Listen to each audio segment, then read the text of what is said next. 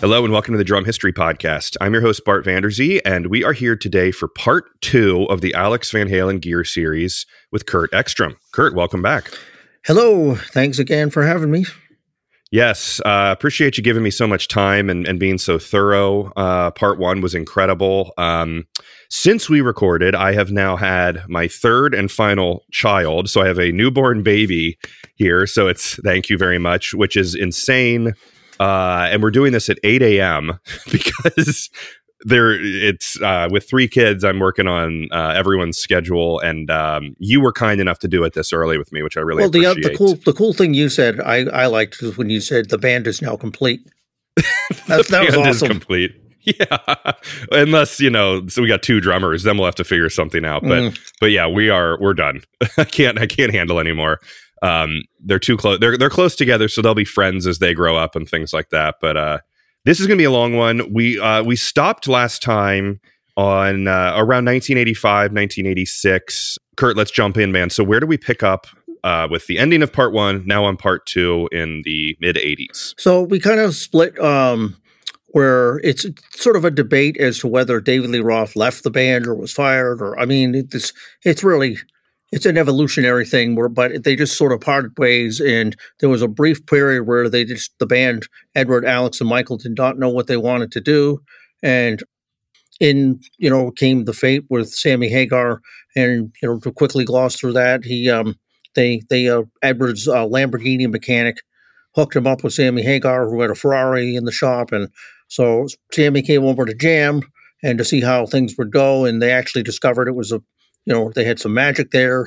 So they immediately, you know, brought him into the band and started working on ideas because uh, Edward had already had some ideas that he was planning to use for the potentially next album with Dave that never materialized. And so Sammy apparently came into the studio and right off the bat was banging off melodies and lyrics, and everybody was blown away. So they started to work on what became 5150. So the studio, as we talked about earlier, um, Edward had built the 5150 studio and they recorded 1984 there. Well, um, uh, so they, they recorded 5150 as well there, and they they used Donn Landee again, and um, Alex this time for whereas in, in 1984 he was playing uh, half Simmons and he had um, rototoms and all that. I guess he decided at this time he wanted to go full Simmons uh, except for the snare. And so the entire kit was mostly focused around the Simmons pads and and you know the the Thomas snare again.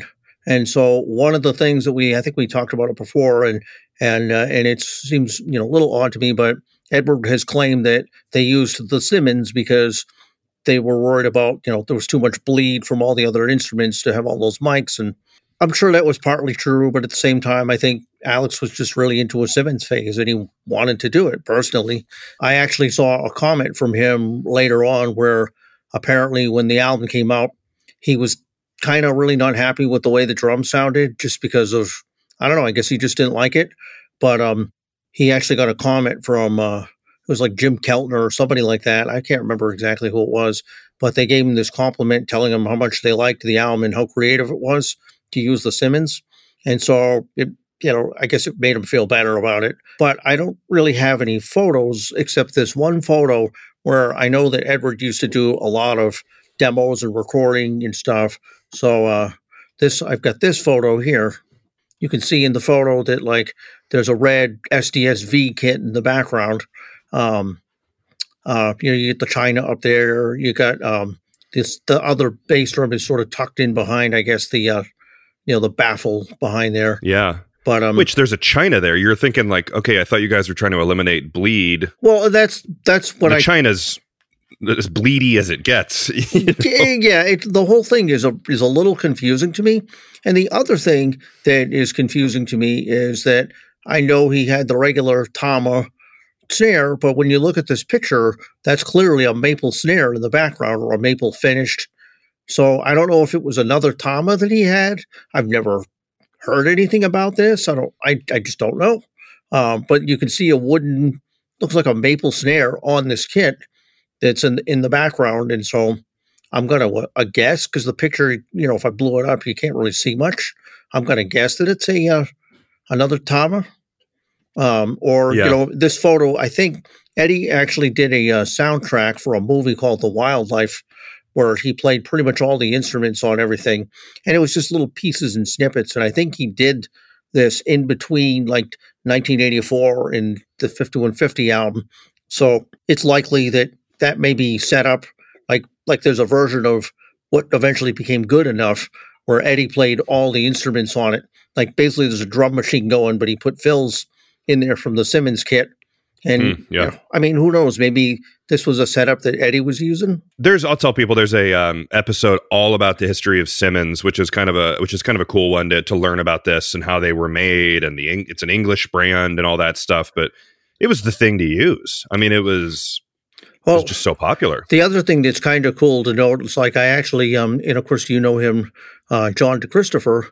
We've talked about him before, and uh, he actually yeah. worked for Simmons in the '80s. And I was talking to him at one point, and I think he said he was working there when they sent over, you know, some stuff up to 5150 for Alex.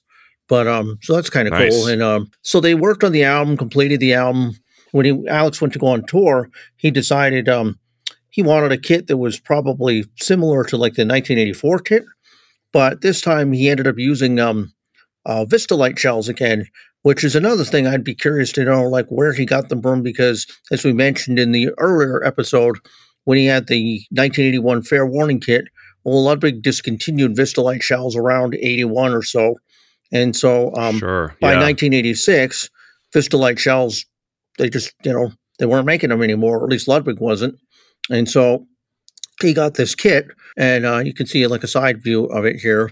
And um, he's got his rosewood snare and all that, but he outlined it with um, the Simmons pads once again. He's got octobans in the front, and he's got like Paiste 2002s around the kit. The other thing he did, you can see in this photo, and he really just he never used them, was um, he's got like Vistalite floor toms tucked underneath the Simmons floor toms. So and he never used them. You said, and he never used them. Like they were there. I think just like much like we were talking about the 1984 kit. Yeah, I mean, especially for Alex Van Halen in an arena where you're used to this giant like masterpiece of a drum set that has like all these things coming off of it to just go to like a little tiny Simmons kit where there's no depth to them, you just right. see right through them. You need a little more to it. So, so this is a so again to explain for people on on listen just to the podcast, the audio. This is a full acrylic clear kit. The bass yep. drums and it's got red hoses coming yeah, off, which so. are connecting to his whatever auxiliary bass drums. Uh, is that again the same kind of resonance technique where he's running those are the tubes that connect the two. They're actually I, functioning. I I would say no Maybe. because he was triggering Simmons bass drums. I, I, think I just I just think it was a lot of stuff was for the show. A lot of the stuff was for, for a look. Um, and you know, I really don't think those outside bass drums really did anything. They have a mic on them. It looks like there's a mic, but it c- could be just for the show again. It's like, it's possible. I mean, uh, I, you, you have a good point. Like they do have a mic on them, so it's possible that they tried to combine maybe the the sound of the Simmons and then sort of mix in some acoustic bass drum. But it would seem to me, just from guessing, um, a Vistalite shell that was, you know, basically like resonating without any like muffling or anything inside would almost seem like it would be more of a hindrance to, you know, like a yeah. sound guy than than anything, yeah. especially when the sound of the Simmons is a lot more direct and it's you know it's I don't know it's hard to say because uh, yeah. And, and, then again, you can see the massive boom stance he's using with the holding the cymbals up. So those bass drums are um, what do we have there? Um, they're like 28 by 26, and wow, and then like 28 by 24, and then they, of course they got the radial horns inside. With the uh, Vistalite bass drum, I think this was like one giant piece of acrylic. As far as I can oh. tell, it wasn't like he took, you know, two existing True. bass drums and joined them together. So I'm yeah. guessing that he must have found a plastics company or something to uh, to assemble this kit somehow. It's a very odd kit for the most part. And uh, this is kind of a you know interesting story because I mentioned in the last episode how I um really wanted to see that 1984 tour and it didn't work out. But this time around when they came, I was 15 and I had a friend whose mother was going to take a bunch of you know bunch of us to go, and so I ended up getting my brother, who was like we're a year and fourteen days apart. We ended up going with uh, these friends, and I, and of course you know I was it was my first major concert. Like I could I mentioned before, Buddy Rich was the first thing I'd ever seen, but it was at yeah. a high it was at a high school, and so this, this was, is Van Halen in, in, an arena, in an arena, and it was my first yeah. time. And the interesting thing to note, because I was so clueless at 15 that like I just kept thinking to myself, like, I wonder where Alex is set is. Is it going to rise up from under the stage? I couldn't, I just couldn't tell. And the opening act that year was um, Bachman Turner Overdrive. Apparently, Randy Bachman was a friend of Sammy Hagar's, and so they they went on a sort of a nostalgic tour for 1986. So they had a bunch of hits, and and, yeah. and of course, you know, as good as I actually thought they were, I mean, I just couldn't wait for them to get off the stage because I was, you know, I wanted to see Van Halen. But yeah, their drummer was, I believe, was Garry Peterson, and I think he was also in the Guess Who, and well, he was playing cool. this little Yamaha kit. It was like a four piece kit. I'll never forget.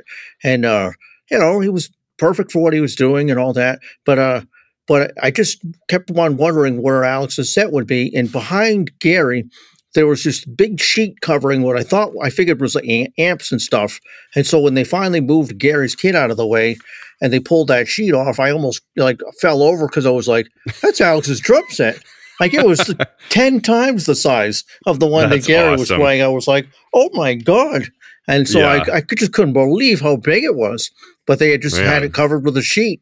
And it just didn't dawn on me that that, that, that could be the set. And the other yeah. thing that, that really got me, because I know a lot of people will say, oh, you know, I hated the way those Simmons drums sounded or this or that. or But um, when I saw it in person, in concert, those things just – they, they it's, it's almost like somebody like punched me in the chest and then like you know kicked me in the face and just left me in the street for like they just they they rattled they were low they were thunderous they were uh, coming, so you liked them live it's coming through a pa they sounded incredible like i That's just awesome i just the minute he did a roundhouse fill around that thing i was just like oh my god like wow That's cool. and so it it just it's planted the seed for me to say you know I need to get a like a set of Simmons drums. And of course, being 15 and not having one idea like what what that would entail. And so yeah. um, you know, this was the kid and he used it throughout this tour. And uh, let's see if I can get some more pictures of it. And it was, you know, it was pretty massive. Um, yeah, it's a nice, it's a huge kit. Four, three or four bass drums. Four here. bass drums. Four bass drums like usual. Yeah, so he kind of has his aesthetic. Like, yes, it's changed, but it's got the octobans in the front, the four uh, four bass drums. Now there's a row of Simmons behind it, but he's got the the gong. He's got the connecting tubes. He's got the kind of yeah uh, the the horns in the bass drums. So he's really got his the kit looks similar. Like he has like the blueprint of it. Yeah, the drums have just changed, and it really, honestly, it's it's pretty much like looking at the '84 tour set minus you know except they're just all clear like the yeah. the sizes are similar and and and of course he's got as i said a couple of floor toms i think they're i think they're both 18 inch floor toms that he just mm. tucked underneath the pads. Here's another shot. You can see um the snare drum too. It's that same thomas snare drum. You see again once again his hi-hats all the way up. Um you can see that um he's using the giant sticks again but he's got like tape over the entire snare. Like the entire head is covered in tape. That's the muffling. That's yeah. just that's how he's doing it's, it. Yeah. yeah, but I mean, but it's the funny thing to note is like as we're going along, and like he just did different tape techniques and sometimes no tape, and it still always sounded like Alex. You know what I mean? No, no matter what he did to that snare, he just always sounded like him. Yeah. And I actually saw a comment from Sammy Hagar once where he said that during this tour there was one point when he just you know walked over to the kit during sound check and hit the snare drum once and he said it was the loudest thing he ever heard in his life. Like it just he was like i don't know how that guy sits back there. Like i just you, you destroyed. And uh and uh, and i don't know think he was wearing any ear protection in those days. You know they had um the you know they had monitors off to the side yeah. of him that were like cranking eddie and stuff and you can also see it looks like he's wearing like knee pads and a you know he wears like you know maybe not the football pants necessarily, but like like jogger pants or whatever. You know, the stuff I yeah. mope around the house on a Saturday with. You know, like uh, you know, that was a thing though, where even like um, Lars Ulrich would be wearing like like stretchy tight yeah. pants, or like Simon Phillips with his like Tama brand, like you know, yeah, they're like spandex. And, I mean, yeah. And this is you know for all warts and all, this was 1986. I mean, oh, I was there. I lived it. People wore spandex pants and and yeah. uh and but you know, so so it was pretty cool. And then then you had the um, you know, the SDSV brain off to the side. So um one thing. Do you have you heard any like horror stories of things like it crashes or doesn't work live or anything like that? I mean, it, I haven't. I I yeah. I didn't hear anything like that. And that would be interesting to note. Like how many? Like I'd be curious to know using a baseball bat size stick. Like like did he have twenty five pads like on tour with him and they just swap them out? I mean, yeah, really. Simmons are you know it's really kind of funny because you, you you know it's not like a drum where like you, you only hit a Simmons pad so hard and that's it's it that's it you know like there's no velocity. There's, yeah, basically. there's a little bit, you know, from the uh the yeah, way yeah, you yeah. can, but I mean, it's not like a real drum, and like, and when you hit that drum at full volume, like that's it. And so, like, you know, and, and they also they claimed that the original, um, you know, the Simmons SDSV pads were like tabletops. So, I mean, using a, a ball bat sure. stick on a tabletop with no rebound, and that was the whole. That's the big complaint. But it's neat to again go back to when I did the Simmons episode where they were like, I mean, these guys were heck spray painting, you know, painting yep. the body of these these pads and like the attic of this building, and then carrying them down the fire escape, and then it ends up in like you know California with uh, in an arena with Van Halen. It's like yep. It's a cool story, Simmons. Yeah, yeah, and you can see kind of in this shot here, like the bass drums from the side, how long they were. You know, they're like barrel-like bass drums. It just yeah, uh, it was. I mean, and I and I will say, you know, seeing it live, it was it was a really cool looking kit. You know, the Vistalite was actually a cool choice. You know, you could see them a little bit more, and and it was just it was an interesting choice just for aesthetic, I guess. Is he basically on a one a new kit every year at this point, every year ish. I would say to every degree, he's uh he's on okay. a new kit every basically every year. Uh, okay, wow. He never every every single tour there was something different. That's awesome. Yeah, yeah. Why not? I mean, yeah. And, and, again, we talked about this in the in the. I mean, I think it was probably more so emphasized in the David Lee Roth years, but um, it was all about the show. You know, like everything was all about making the show bigger and better. Whereas, I mean, I feel like it when the Sammy Hagar years, not to uh, rag on Dave in any way, shape, or form, but he was more of a entertainer, or he was more of like a people call him like a ringleader and all that. And yeah. uh, whereas in Sammy Hagar was a technically proficient, better singer, he was also a guitar player, which freed up you know Eddie to go play some keys. And uh, sure. and in that first tour, like Eddie did actually play keys for you know, while Sammy did some of those the guitar solos on songs like "Love Walks In" and um, "Why Can't This Be Love," and so you know, it was kind of neat to see them sort of move around. I know Eddie, a lot of people like to say they like to see Eddie the guitar hero, but it was nice to see him, you know, switch instruments yeah. and and it's a uh, show. And so, you know, they Alex, of course, still tried to cater to the show with his drums and all that. But um, but it, you know, you'll see as the years move on. Like I think you know, a bigger emphasis might have been put on musicality versus you know craziness as far as the, you know the, the show goes. But they you know they use some pyrotechnics, things like that.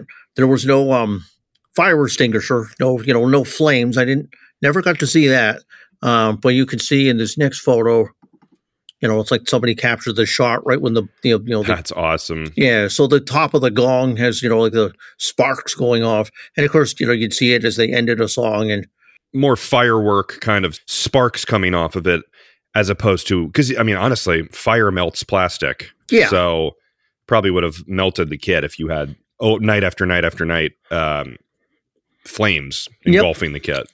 Yep, and um, you know, for a 15 year old, it was, you know, it's obviously a pretty cool way to end songs. Yeah. And, and you can see over to Alex's um, left that big, huge box next to his, like, you know, before the gong and in between him and the gong, that's the, the SDSV brains. So he had the brains over there. Although, I mean, I think likely he set the parameters and it was like a set it and forget it kind of deal. But those things are weird because like you got to remember like like Prince used those things on um you know Purple Rain And so some of the sounds that Prince got are nothing like the sounds that Alex got. Alex went for more of a, a traditional sort of a Simmons Tommy sound, whereas then like if you listen to a song like um When Doves Cry or what I mean, there's some really weird Simmons noises going on. And so it really only takes a couple of tweaks of the brain to sort of rearrange that sound. So if somebody yeah. went along, you know, like if somebody's five year old went up there and said, "Hey," and twisted all the knobs, like it would You'd probably be, yeah take a while to get those sounds back. Yeah, or I'm sure you know there's probably wax pencil or whatever white little marks that say where where to where to have it, but it's, but yeah, you'd be it's tough. And, but, and it's and it's the, yeah. the fun thing to note when I'm talking about that as well is like one of the parameters that you can adjust on there is the amount of decay. And so I feel like like if you watch the video they have, uh, which you know is the perfect video to see any of this, is um, live without a net, which was actually filmed two weeks after the show I saw.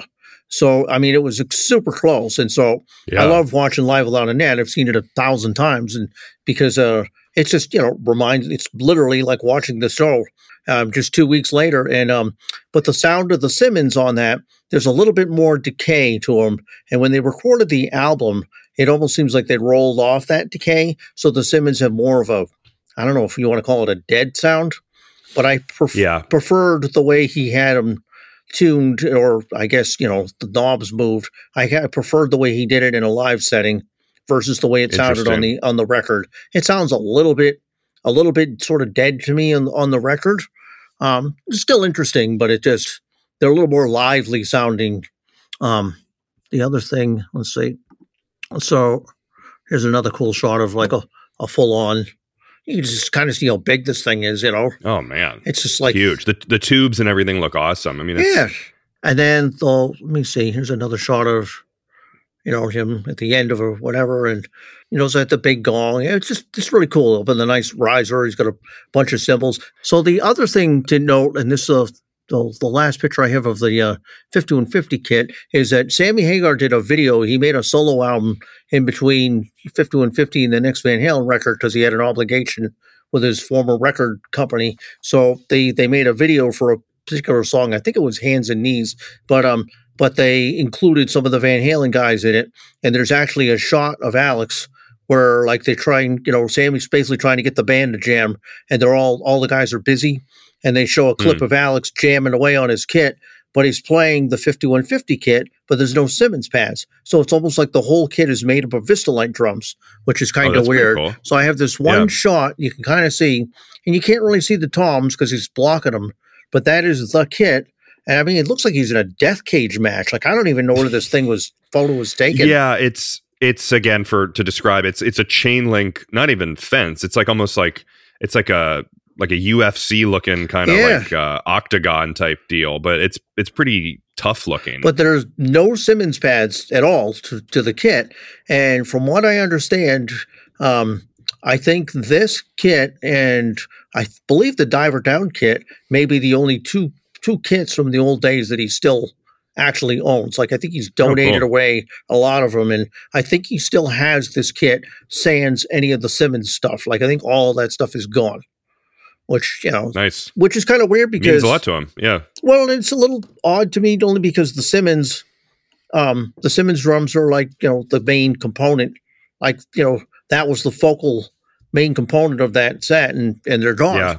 So I mean, maybe he likes just. I mean, clear Vistalites have a certain thing to them that are yeah. just cool. They're just cool looking. Clear anything, DW, yeah. whatever brand. It's yeah. like they're just they're neat looking. So yeah, yeah that's and, a cool one. And I mean, you know, I'm sure he's got a little bit of senti- sentimental here and there. I know I've said that he's not overly sentimental, but you know, I mean, he's got. I think he's got some stuff, but and so the last picture I'll show you, which is somewhat embarrassing, but as um as I mentioned, I was really like I got hard to try to get myself a Simmons kit, and so I um, you know, I had no clue what I was doing. And so the funny thing to note is I saved up a bunch of money from some crappy summer jobs, and I bought myself some Sim- a Simmons kit, basically an SDS 1000, and um.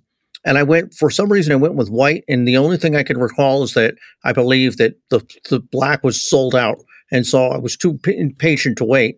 So I went with yeah. white, so I tried it and I bought these like cheap rocker bass drums from Ludwig, brand new and they were they were so low end. And so I put this kit together and there's me playing the thing in high school.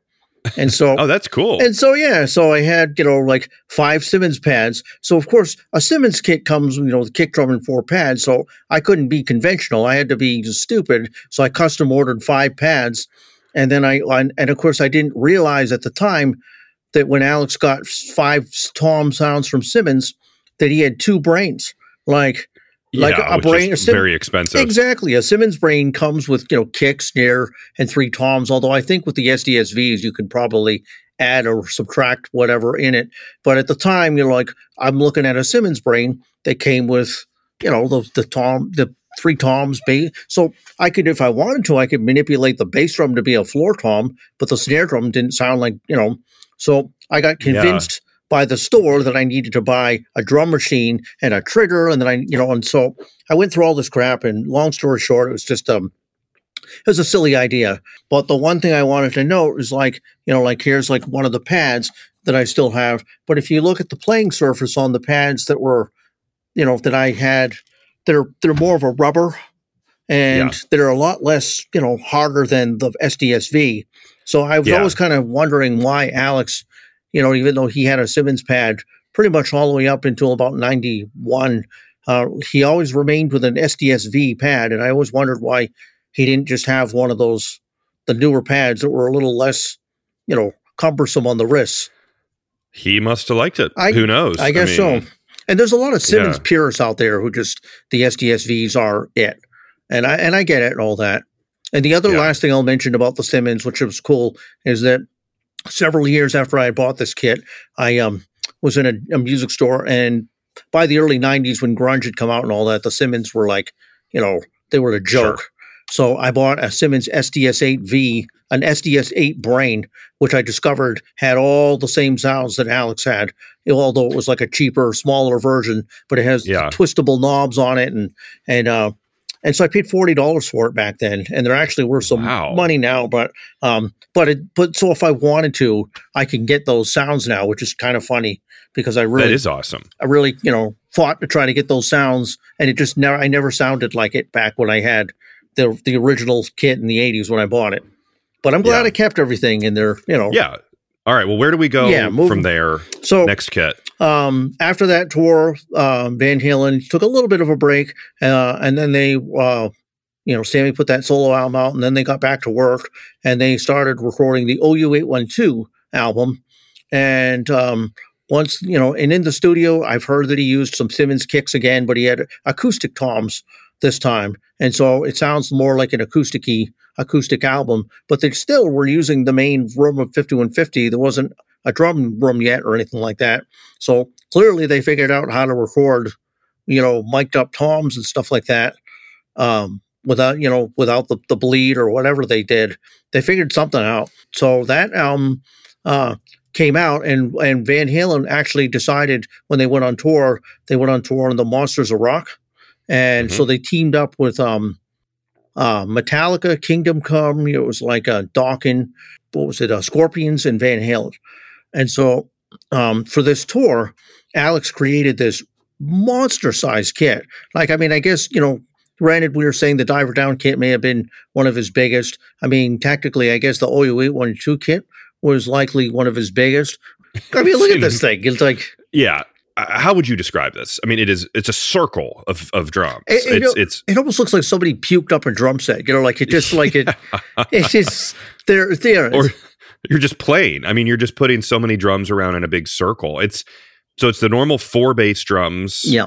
But they're extended. Yep. They're, they're it's it seems like he could sit any way any direction he wanted so and be on a different drum set. The stage obviously you'll see in this picture, it's a round riser stage that lifted up, but the stage spun in different directions. And so he was able to sort of, you know, kind of like Neil Peart when Neil would, you know, the back kit would flip around and you'd see Neil spin yeah. around and play the back kit.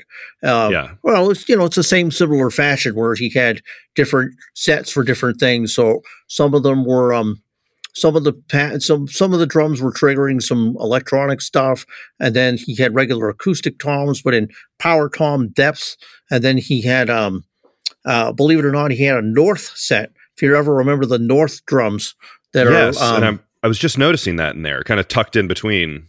Yeah, so he, I, I heard this story somewhere. I wish I knew more about it, but apparently he acquired this vintage North set that somebody was selling somewhere, and it was white. And so I think, if I were to guess, that he built the kit around this North set.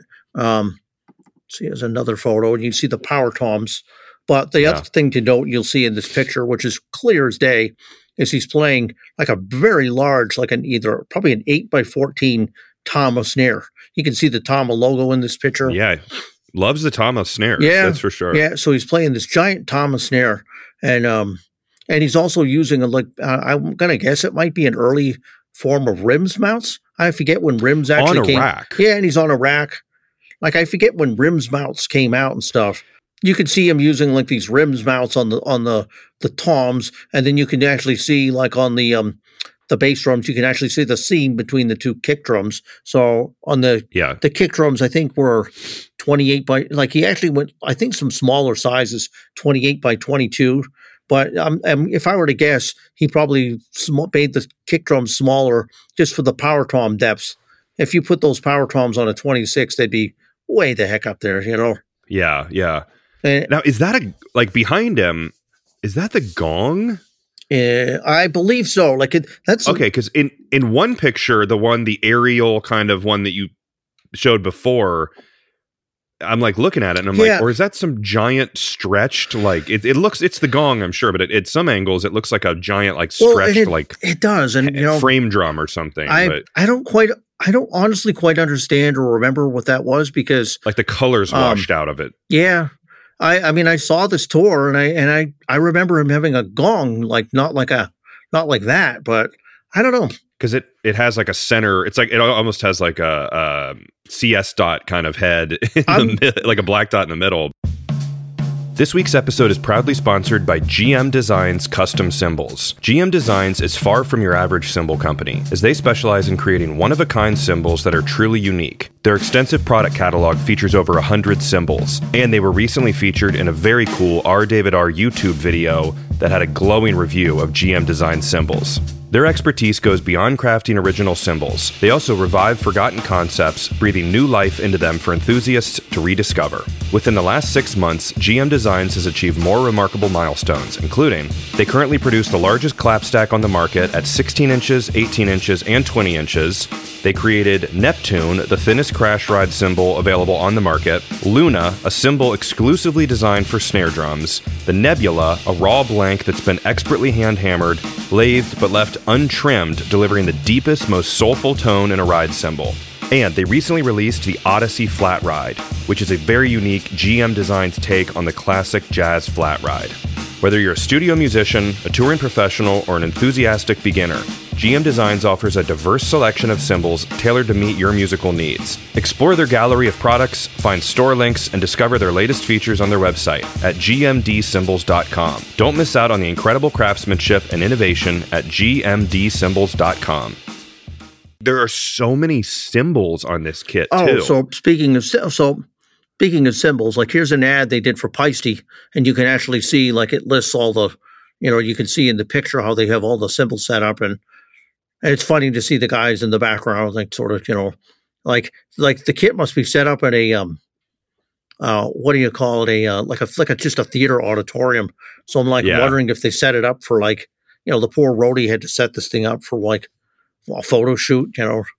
Yeah, but I mean, setting these a, a kit up like this must have taken quite some time hours. I mean, easily. I'm sure they got it figured out because, like you said in the last one, like you'd kind of probably at the end of the night, you'd want to get done and get to get yeah. to party and that's another thing i probably should have mentioned in the when we are talking about 5150 so alex's longtime tech friend um, greg emerson left.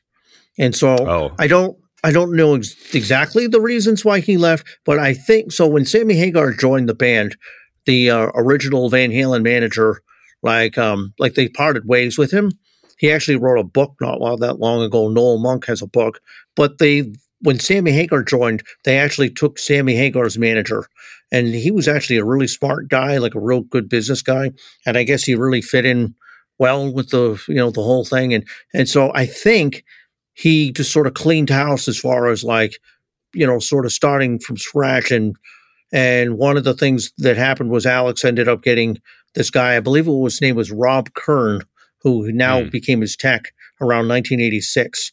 And so um, I think it was more of like, you know, before where it was Alex's buddy that probably didn't ever even yeah. play drums. I think Rob Kern was like a real bona fide, you know, drum tech. Yeah, so setup was probably more efficient and more I, it, like processes processes and things like that and it may have been and i mean obviously I, I can't rag on greg because i mean all the years that he did oh totally. you know whether he was a drummer or not i'm sure he learned it pretty quick and he had a, he had a lot of drums to set up in those early years.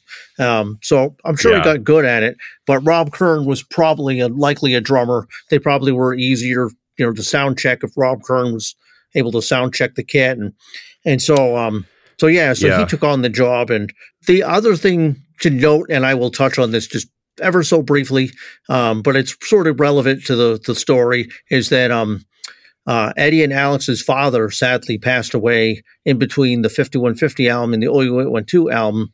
And when he passed away at 66 years of age, um, he'd basically been a lifelong alcoholic. I, can, I think he was kind of pleading with both of his sons to to sober up. And so Alex, um, which I just find just pretty amazing, just basically like quit drinking.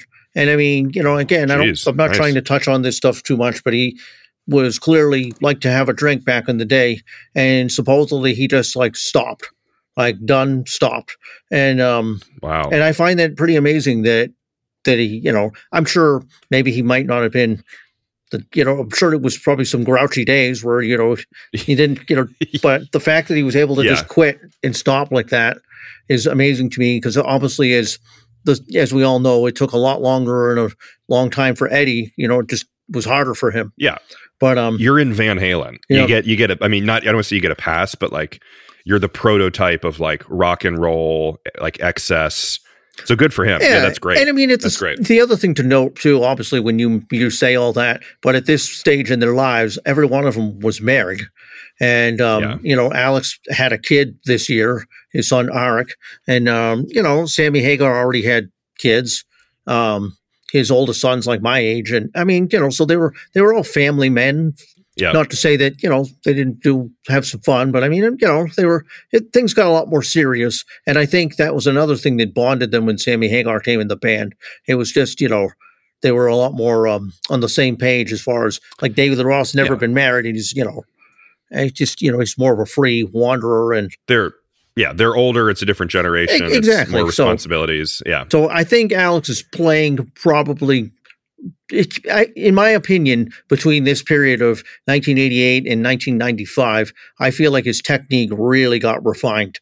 Like you'll see, cool. you know, and like you know, if you watch videos from like 91 and 95, like he's really started to like hone down on his technique, and he's really got that stuff down. And the other thing, real quick, to so we you know move from this kid, but like the yep. uh, um, he also had one SDSV pad, you know uh, with the you know coming through the brain where he would do the end of his solo he would do the big build up and uh, and if anybody was you know wondering what this kit was like live there's actually a pretty good pro shot video from the OU812 tour from Japan from 1989 so mm-hmm. they finished up so basically they played the Monsters of Rock into the summer and then when the summer when the Monsters of Rock tour ended they went back on the road all you know on their own so when they went back on tour again, I saw the tour again, and um, and it was great because they were out on their own and they got they played. I want to say close to three hours.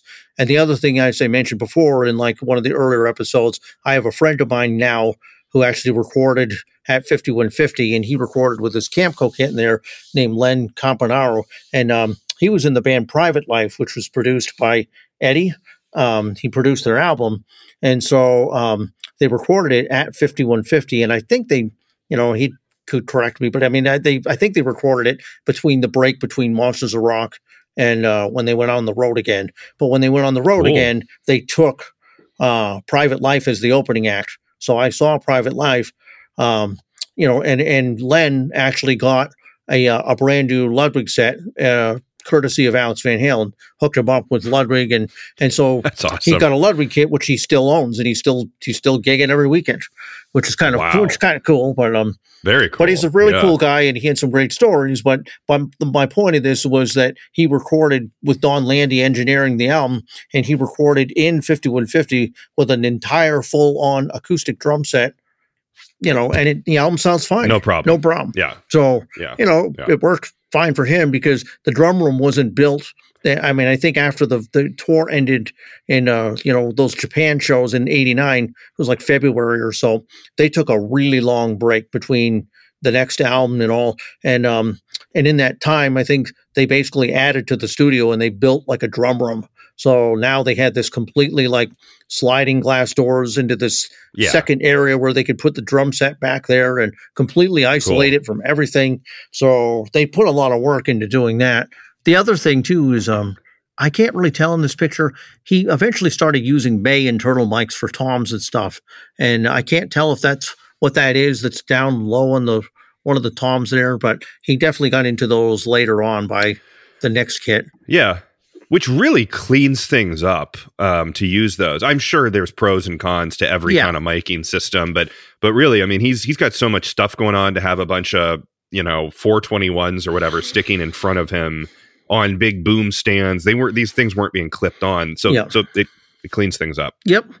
So, you know, as we uh, move into the next phase here, so yeah. they, I told you they took a pretty extended break, and the other major change they had is when they released OU eight one two. I guess they were they were not as quite as happy with the um, some of the sounds on the album, the way um, you know Alex was Alex was every much as bit of a tone chaser that Eddie was, and he was always looking for that elusive drum sound and the, the way he wanted things, and and I guess Alex finally, by the time the uh, next album came out, which was, you know, for unlawful carnal, carnal knowledge, um, I, I, guess he really sort of brought his inner John Bonham out because I mean he was a big John Bonham fan as well as Ginger Baker. But when it came to this album, they ended up uh, using Andy Johns as a producer, who was the guy that basically engineered Led Zeppelin four, and so Alex really went mm. kind of crazy with trying to like get the Bonham type of sound. So all the Simmons, all that was gone. Um, no more, you know, Simmons kicks, none of that stuff. He had uh, a massive bass drum in the studio, probably, you know, like a Bonham sized bass drum. I've heard conflicting stories of, of what it actually was for the studio, but um, but he got this very wide open sound. So if you actually go from the sound of OU812 to the next, you know, for unlawful carnal knowledge, there's a huge difference in the sonic sound of like the low end. You know, also on OU812, Michael Anthony is barely audible on that album. I don't know yeah. what, what the deal was with that, but he just was. They, I don't. Bands did that. I, I never got the Metallica. Yeah, famously, it's you know, right at the same time. Like, yeah, yeah, yeah, like I don't understand that at all because that I can't yeah. barely listen to the Injustice Justice for All with like the lack of bass in there. It's weird. Yeah. Um, yeah. Uh, but Michael Anthony sort of suffered the same treatment when it came to OU812. His bass was really low. So when it came to do this album, he kind of said to Andy Johns, you know, hey, the bass was kind of low in the, that album. Can we can we bring the bass up? And he goes, well, yeah, just turn it up. You know, and he yeah. like he just there you go, there you go. You know, so he like, you know, and I think he was Mike was probably playing like an old Fender Jazz at the time, and so they, you know, they got this Led Zeppelin phase going. And so the album has a little bit of a, a, Led Zeppelin thing going on with it. And the other thing, too, with like, you know, you listen to old Led Zeppelin records, Jimmy Page would call it the army of guitars, where he would overdub all these different guitar parts. Eddie sort of sure. got into a little bit of that, whereas in previously he was mostly like, you know, did a lot of the one take, you know, solos, everything in the.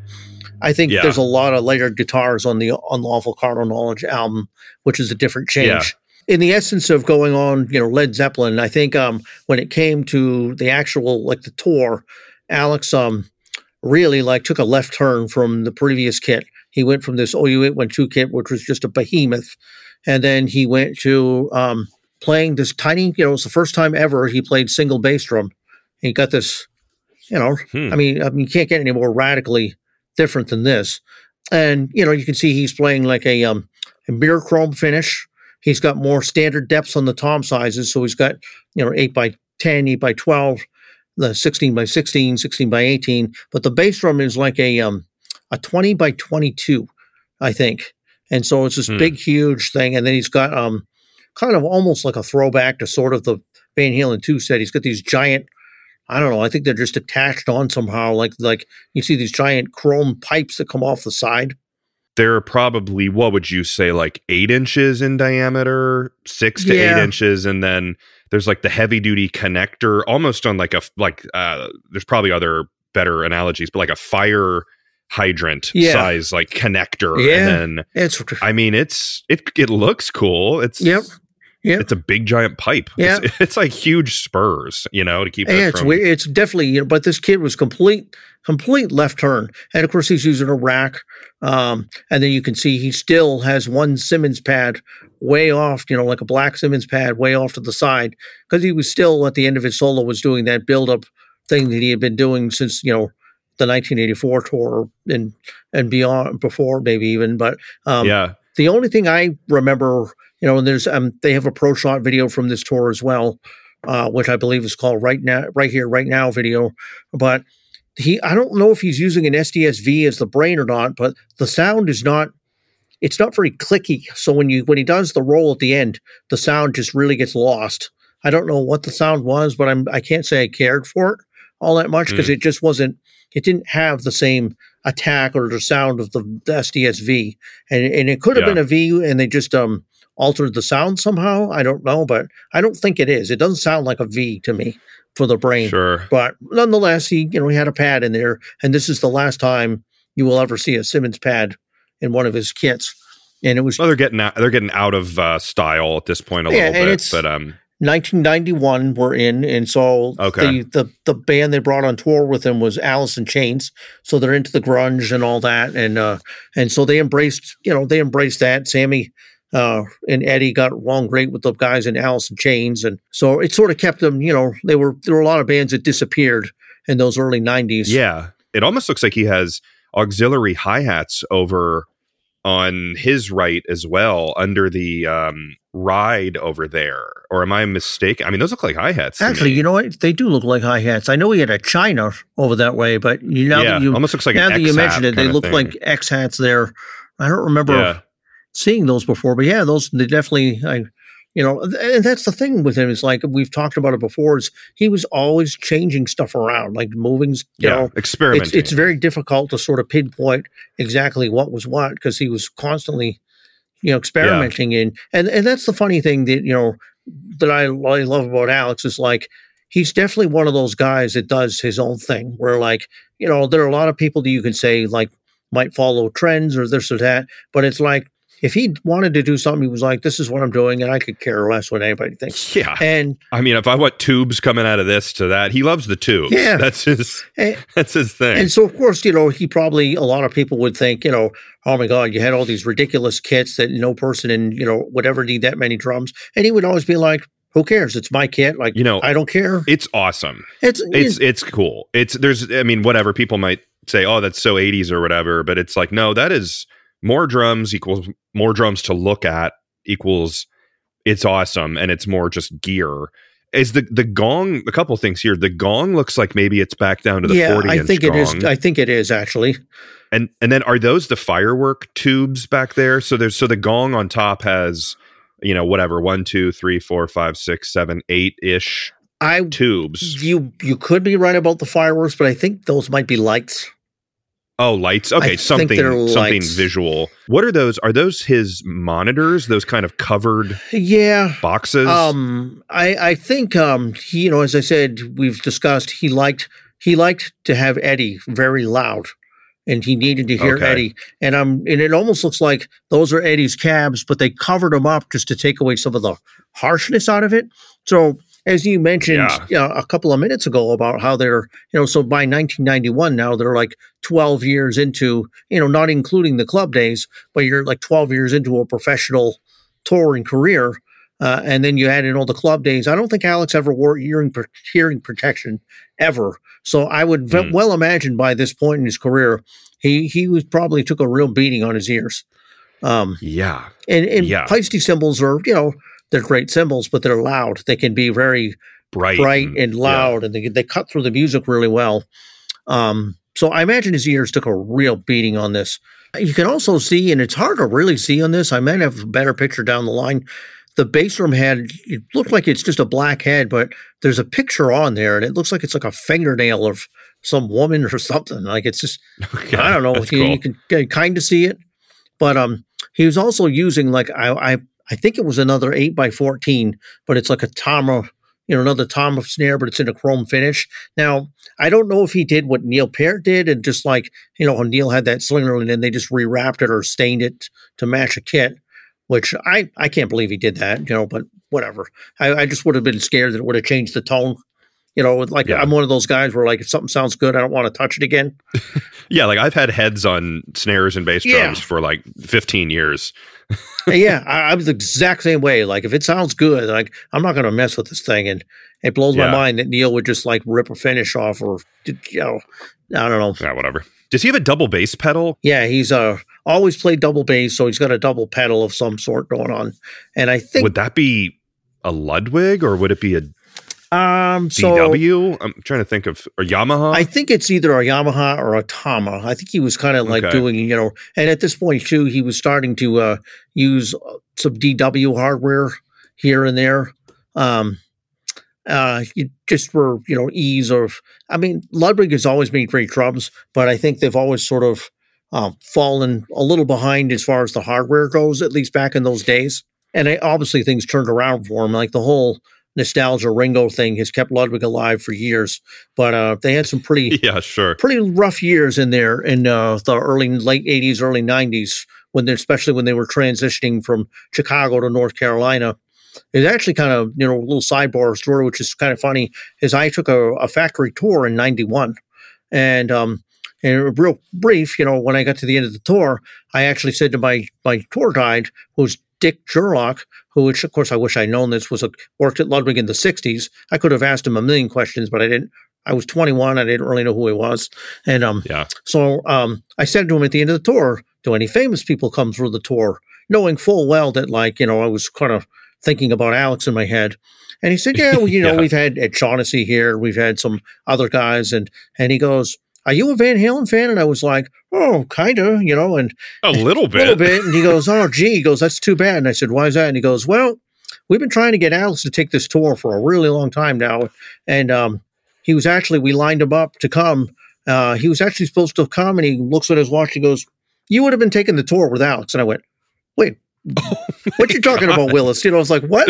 And he goes, he goes, uh, yeah, we had lined him up to take this tour, and it was the same time the year here. But he goes, um, Sammy Hagar got sick, so they had to postpone the show in Charlotte, and they, you know, and make up some oh, or man. something like that. And I was like, are you kidding me right now? That would have been a once in a lifetime. I mean, that would have been like nothing else. Yeah, but. it's like a tour of the factory of Ludwig without, like, okay, but no, but it oh, wasn't meant to be, so it never happened. It's almost like don't tell me that. I don't like now.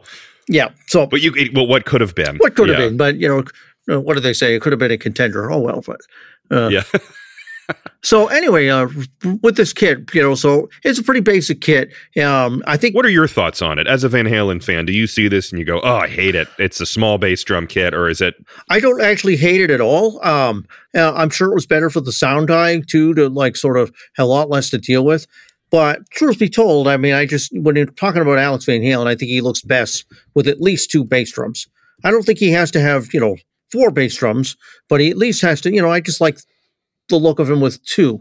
You know, it was a nice again, like with the Simmons. Like I knew the Simmons couldn't last. I thought it was really cool for the time, but he moved on to other, and this was just another phase in his career, which I thought it was cool. Yeah. And and again, I like the fact that he just didn't care what anybody thought.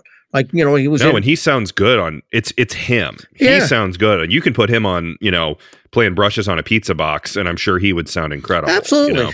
and it, it, his, his feel comes through everything, and uh, so I, I liked the kit. But so as we um he used it all through 91 and 92 for the tour. The tour lasted a long time. Um, I actually I used it for as far as I know, like a little bit into um, the early part of '93 when they did some European shows. Um, but they actually released a live album and a video from those, you know, 91 shows. I guess they recorded the bulk of it in uh, uh, Fresno, California. And so um, they were t- they decided to go on tour again off the touring off of the live album. But when they first went out, or or they were you know he was touring with that other kit, that the same kit. But um, from what I've been told too, like I've talked to like Todd Trent, who used to be the artist relations for Ludwig et al. And um, I I think there was I know there was two sets, but there may have even been three.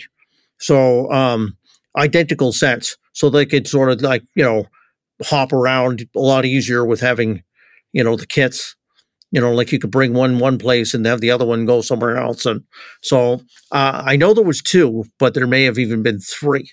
So when I went out to um, Las Vegas in '98, and then I, I think I told you I, I took a trip to LA and I saw the Fair Warning kit.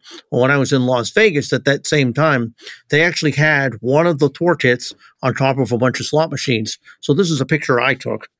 Oh, cool. So there's the kid on top of some slot machines, which is weird to see. Like walk around in this casino hard rock, and there it is. So like, wow. But I think somebody told me that this particular kit was the one that he used in the European shows, and of course, you know, whoever set it up did a whack job of it. And yeah, and they have a, too far over, and yeah, a super sensitive with it. And then you can see it also looks like he's using some Remo muffles you know those things that they used to make Remo made and you put them in. Yep. And so there's like you know no padding in the bass drum but a Remo muffle. So yeah, so that's you know that's that kit. When they moved on and then they went back out and they went to the '93, um, he actually got another double bass kit, and so um, at you know at this time, um, Ludwig was making classic drums. They were making um, so I think shells came in either six ply or a four ply, and you know they made probably eighty percent of the drums were all six ply, like a maple shell, and so they were called classics. Um, classic maple drums didn't come out until about 96 maybe 97 so i know there are a lot of people that like to call like you know 70s and 80s drums classic maples but they, they weren't invented until much later on and, uh, and the early classic maples was like a nine ply shell and from touring the factory, I saw like they would put the uh, plies of wood into a mold and offset them all, kind of like what Gretsch did. And that way, you know, they would have a, like a uh, a bladder, like that would just expand and, and yeah, yeah, you know, Yamaha did that. Yeah, and, yeah. So he was still playing classic series drums, and so when um, we get into this next kit, let's see, it's a um, maple finish.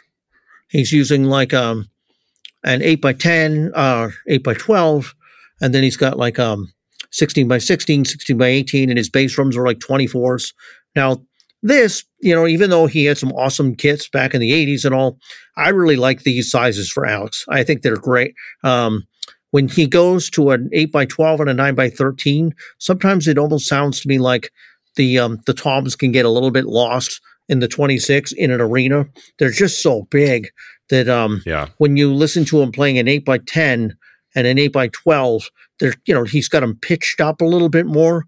So the spread between a 10 12 a 16 and an 18 it's a really cool spread. So you get some really great you know low end out of the 18 but you get a nice cutting fast attack out of the 10 and so and then the 24s were just the right manageable size to get a nice punchy kick sound.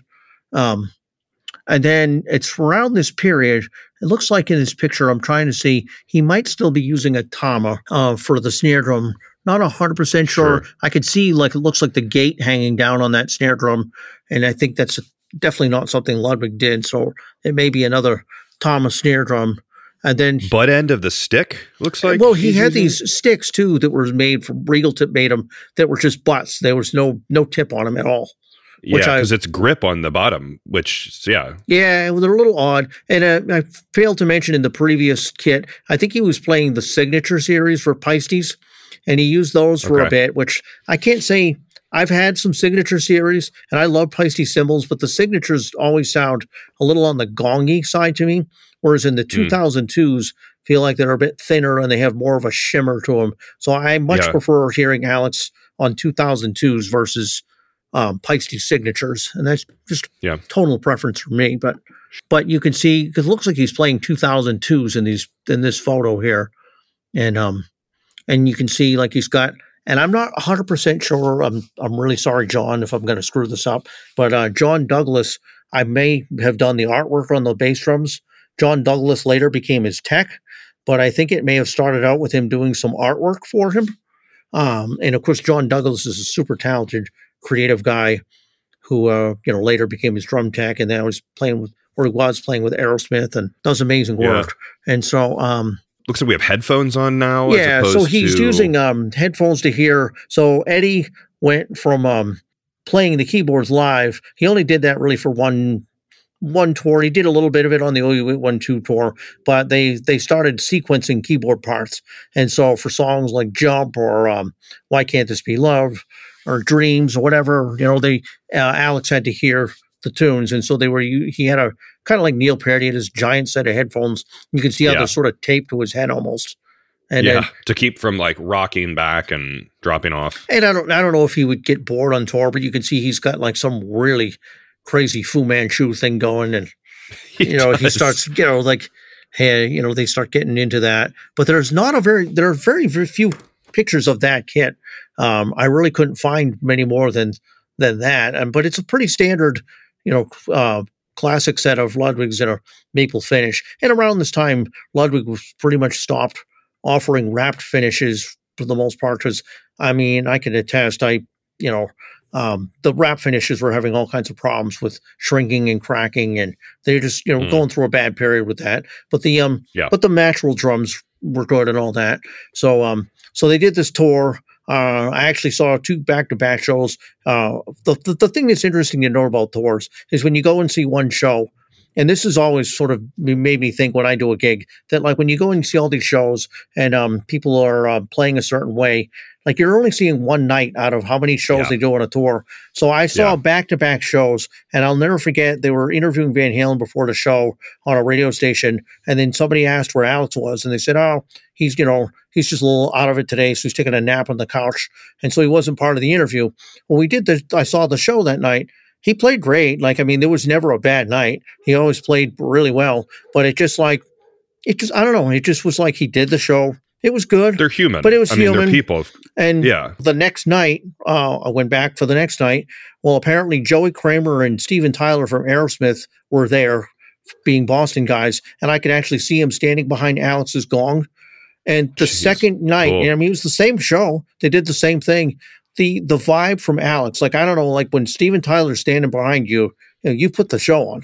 You know, like yeah. you know, like you know, like I. It, yeah, you f- you feel energized was, by the yeah. It was the same show. I mean, it was like the same as the night before. They played great, but there I felt I felt it like I felt there was something energy wise going through my body that was not there that first night. And Alex just I mean, he crushed that show. I'm like, that's awesome. I, I just, I, it's so weird to witness that, to think like, you know, because you're right, people are human, but then to see them take it to like, okay, this car can do 80, but I'm pushed it to 120. Like, like it just, yeah. I was like, holy crap. They're like, wow, he yeah. really put the, put it into that night. So I was blown yeah. away. The trick to a great show is to have Steven Tyler standing behind you and Joey Kramer. Oh, it's, That's the secret. it makes me wonder, like, you know, nobody would ever say this, but it was like, you know what? We're still, you know, you know, they just, you do it, you know, you like, yeah, everybody knows it. I mean, you're playing a crummy bar jig or something like that, and all of a sudden, you know, Kenny Aronoff walks into the back of the room, you're going to be like, wait a minute. Like you, you boost yourself up. Yeah, exactly. Exactly. That's, so, that's very cool. So yeah. they go, they finish that tour. They went back into the studio and to record the Balance album. They were working on that album. Um, at this point in the band, there were some tensions going on. The uh, the band's manager had passed away from cancer, and so um, he was kind of it's weird. It almost parallels the Beatles in some way.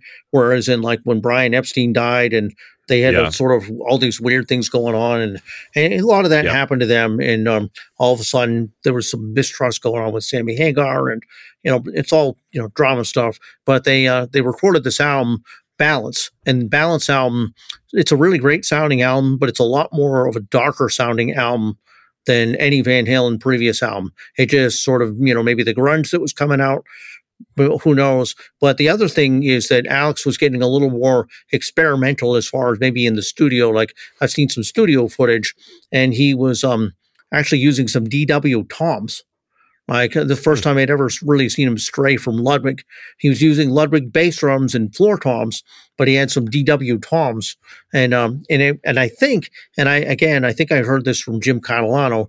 I mean, that Ludwig had some pretty rough goings, you know, in maybe you know the late '80s, early '90s, and I think there was a small small period in there where Alex was um um Eddie Eddie basically had started getting his guitars made by Peavey, and so I think there was a small period where Peavey was trying to court Alex and get him to potentially play their drums.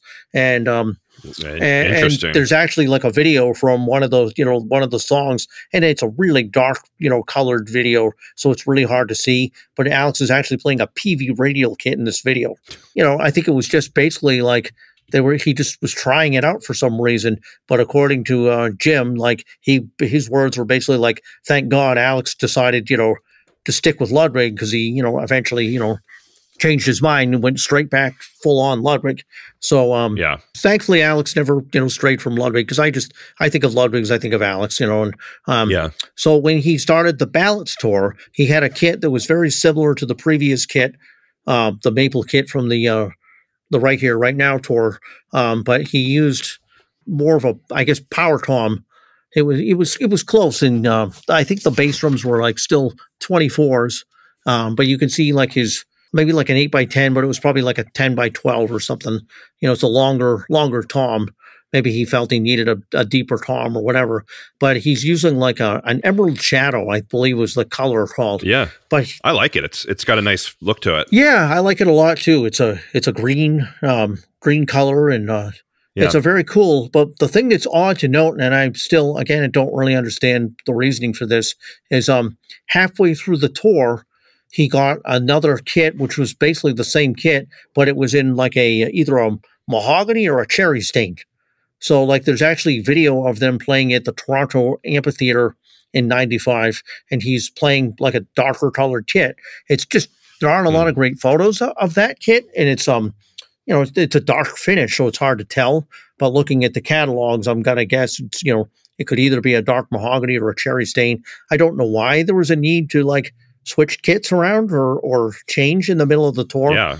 But he doesn't usually do that. Yeah, he doesn't usually do that. It's usually like one kit for a tour, but this, as far as I can tell, the only tour where he literally had two different kits for the tour, two different hmm. colors. Mm. And it looked like in some of the photos, and again, there aren't a lot of photos from this tour. Um, you can kind of see the you know the green stain in there, and he was using um you know, like a rims mount. He's using um May internal mics still, and I believe yep. it's uh a Tama, you know, another Tama snare, like you know, a chrome one or something. And the other thing to note, and you'll see in this picture, he's indeed wearing a neck brace. That, oh wow! So, what, what's up with that? Well, uh, Sammy has dubbed the tour. He kept calling it the ambulance tour uh, because Eddie had hip problems and was limping around with his hip from all the years of knee slides and all that, and and so yeah. Alex was um uh, apparently, the story goes, is, and it could be a combination of things. It, was part, could have been a water skiing accident. I've also heard that it, like he herniated a disc when he picked up his, you know, his young son and lifted him up over his head and did something to his neck, or I don't know. But he had uh, to wear yeah. a neck brace through the tour, and it's kind of funny because in one of the the video that's for the um, Toronto show, there's actually like a clip where they show before the show, Alex is putting on the next brace and he says, six more months of this crap and it's gone. But that's really probably not true because when you see them on the 98 tour when they had Gary Cherone in the band, he's still wearing a neck brace. So I can't imagine Jeez, it was all that poor, comfortable. Poor guy. Yeah, it was. No, it must be terrible. Yeah, it looks it look, doesn't look all that comfortable to wear a neck brace. The other thing to note uh, at this period too, which is kind of cool, is um, he um, they were using a video screen, which is sort of new technology. They're using a video screen back there. He pre-recorded himself playing like like a Latin percussion solo. So they call it like it was Latin Brother or something. And so he has like a full on, you know, like Fu Manchu and a headband on. And and so at the end of his solo, and it's in this Toronto video if you get a chance to see it, where he basically like, you know, the, you hear the click, the cowbell go off, and he solos basically with himself. And so oh, it's, it's awesome. pretty neat. And so um, so it's kind of neat to see it up on the video screen. It's a real creative little thing he did. And it was nice to see that he was always sort of changing up his, you know, trying. He probably got tired of, you know, I can't do the Simmons pad thing anymore. So he came up with this as an alternative. and so he was doing these little solos. The other thing to note too, which is a real kind of a big deal, is that his I think he was having a lot of problems with his hearing and stuff, and um, for this tour, there was a there's an article out there somewhere. There was a husband and wife that actually invented for Alex the basically like the modern in-ear system as we know of. So like like I'm wearing my in-ears now to do this interview, and I think um, you know you'll notice there's no giant cabs next to Alex anymore, no guitars yeah. blaring in his face. But I think he was literally probably, if not the first, one of the first people to use like professionally use in-ear monitors and, and it was built out of mostly necessity. Like I think I thought I read somewhere if that had not invention did not come about, there's a chance that he may have had to just sort of stop touring because it was just you know the, the levels and the volume, and so you know I, at this point now when you think of like less monitors on stage and um, internal microphones, the sound probably was a lot easier to control versus sure. like the early days when you know when you you know 40 drums on stage and and Eddie's cabs and everything's mic'd yeah. And, yeah so, yeah so the you know the sound is actually quite good from these these tours very cool so as we uh, move away from balance era um, Sammy, you know, left the band. There's, you know, all kinds of stuff on that anyone could see. Um, there was a brief little point where they, but the, everybody thought David Lee Roth was coming back. That's a whole other you know, debacle. But they ended up getting Gary Cherone yeah. in the band from Extreme, and um, Alex. Uh, they recorded the album and all that, which is a very strange thing because um, I, you know, it's a very disjointed album. Eddie did a lot of the stuff himself, including some of the drum overdubs. Alex was going through some, I think, a rough period. I think he got divorced around this period, and so he just wasn't as involved in the album in previous. I think Eddie did a lot of the bass on this album. I mean, it's, it's a very strange album. It was Eddie's, I think, his concept, and I think it just didn't really go over all that well.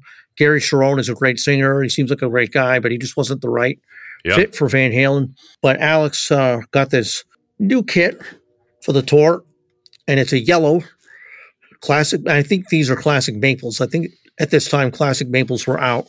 So he was using this classic maple set. And again, I, I want to say that John Douglas probably did the paint job on this. I don't think he was the tech, which is quite yet. Really cool. It's it's very cohesive with it's kind of goes to like you know kits Neil would have or something yeah. where like the bass drum head matches the paint of the kit and the color of everything. It's um I think it's a neat looking kit. It's, it is a neat looking kit, and I think um and I just said, like, I mean, maybe John Douglas was uh, kind of the t- like I don't know if there was maybe two techs at the time. I don't know if this was the year he first came to work with Alex full time, but he was in the fold for sure, and I believe he did all the painting on this. Um, and uh, the the thing, um, what I understand is, I believe it's supposed to read um, Van Halen three in Sanskrit. I'm not really oh. sure. It is something cool. It, it looked kind of cool, and, and it's he went back to like more like the eight by 10, 8 by twelve, uh, 16, 18, and then like twenty four inch bass drums, and um, super sensitive. Um, looks like we're back to yeah. so it snare. looks like he went back to a Ludwig. Um, I believe it's a uh, uh, like a bronze hammered, super sensitive. And, and, it was just it's funny to note because I mean again I you know saw my first Van Halen show in '86 and I'd seen every tour up, you know, all the way through. And um, and this was a completely different snare. I've seen him playing the tamas. I saw him on all of his tama phases, and he went back to this, you know, a metal snare drum. It's not a wood anymore, and it sounded like Alex. You know, it's like, yeah. you know, it's just it's just yeah. great. It sounded like Alex, and so uh, yeah, and so he did. So he did that, and I actually um I saw like this uh, a couple of shows on this tour, and uh, and again, while I wasn't a huge fan of Gary, it just one thing that struck me completely was just how amazing Michael Anthony, Edward, and Alex were together. Like they just were so tight as a unit, and uh, so yeah. it was really cool to see that. But um, you know, I think he had some congas on this kid as well. Let me see if I have another picture of it. Yeah, I can see him on uh, one of them. Looks like off to his left, and there's and there's also like you know, he's got the fan attached to the kit. So he's got something, some cooling power. Yeah, fan off the yeah. side. And you can see, you know, the, the snare drum a little more clearly in this. And uh, it looks like yeah. he has like 42 strand snares on it. I mean, you can kind of see in the hmm. bottom mm. there.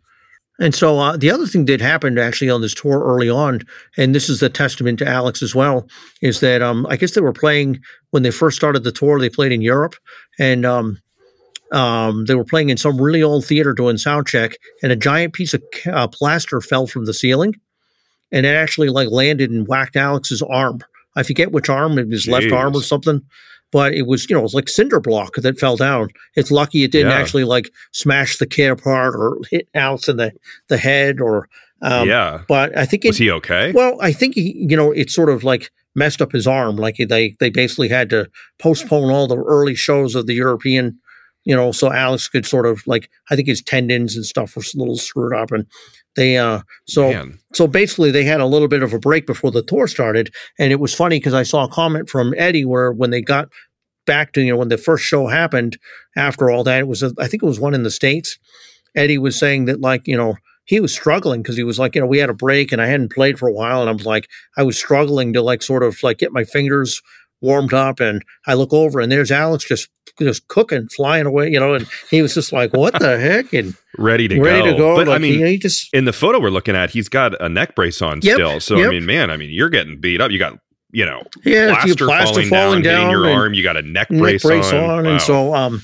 So yeah, so that was the Van Halen three tour, and and, and sadly, okay. Van Halen three just did not do anywhere near what they expected it. You know, Eddie hoped it would do. Um, the, Gary, I guess they went and there's supposedly rumors that they got most of the way through a second album, but it just got scrapped. Like all of a sudden, you know, and by this time, you know, I think I had internet by the time, you know, like early 2000s, 2001. Um, you know, it just came out on, on like a Van Halen website that they parted ways with Gary Cherone. So we, um, we go into sort of a dark period where like you know you just don't hear anything from Van Halen for a while, and then around 2004, um, they reunited with Sammy Hagar. They decided to, you know, come back and get him yeah. going. And um, without getting into the drama too much, I mean, it was just not the greatest time for Eddie. He was really in bad shape. He was uh, going through some health issues and some other things, and he probably shouldn't have been on tour, but he was in pretty rough shape. I saw a couple of shows at the Centrum, and it was really kind of sad because the original first show I saw there in '86 at the Centrum was just so amazing, and to see, you know, the shape he was in in these 2004 shows was not great. But, but you know, yeah. what we're talking about, Alex, and Alex, you know, played his ass off, played really well. Um, sure. And he got uh, another kit for the for this tour, and so at this time, by this time, John Douglas was really his tech, um, and I think Al, uh, John did the uh, the dragons you know, it's a dragon motif going around the kit. He has um very cool. You know, classic maple drums again, 26 inch bass drums. That little one, the I say little, but the bass drum off the side is a 24. And then he's got like, you know, back to like 12, 8 by 12, 9 by 13, 16, 18. Um, he's got some pork pie tube drums is what I, what I read they were called. Oh, cool. And they have DAW. So he's, that's awesome. Yeah. They have DAWs pads installed in them so he could trigger sounds and stuff. Okay.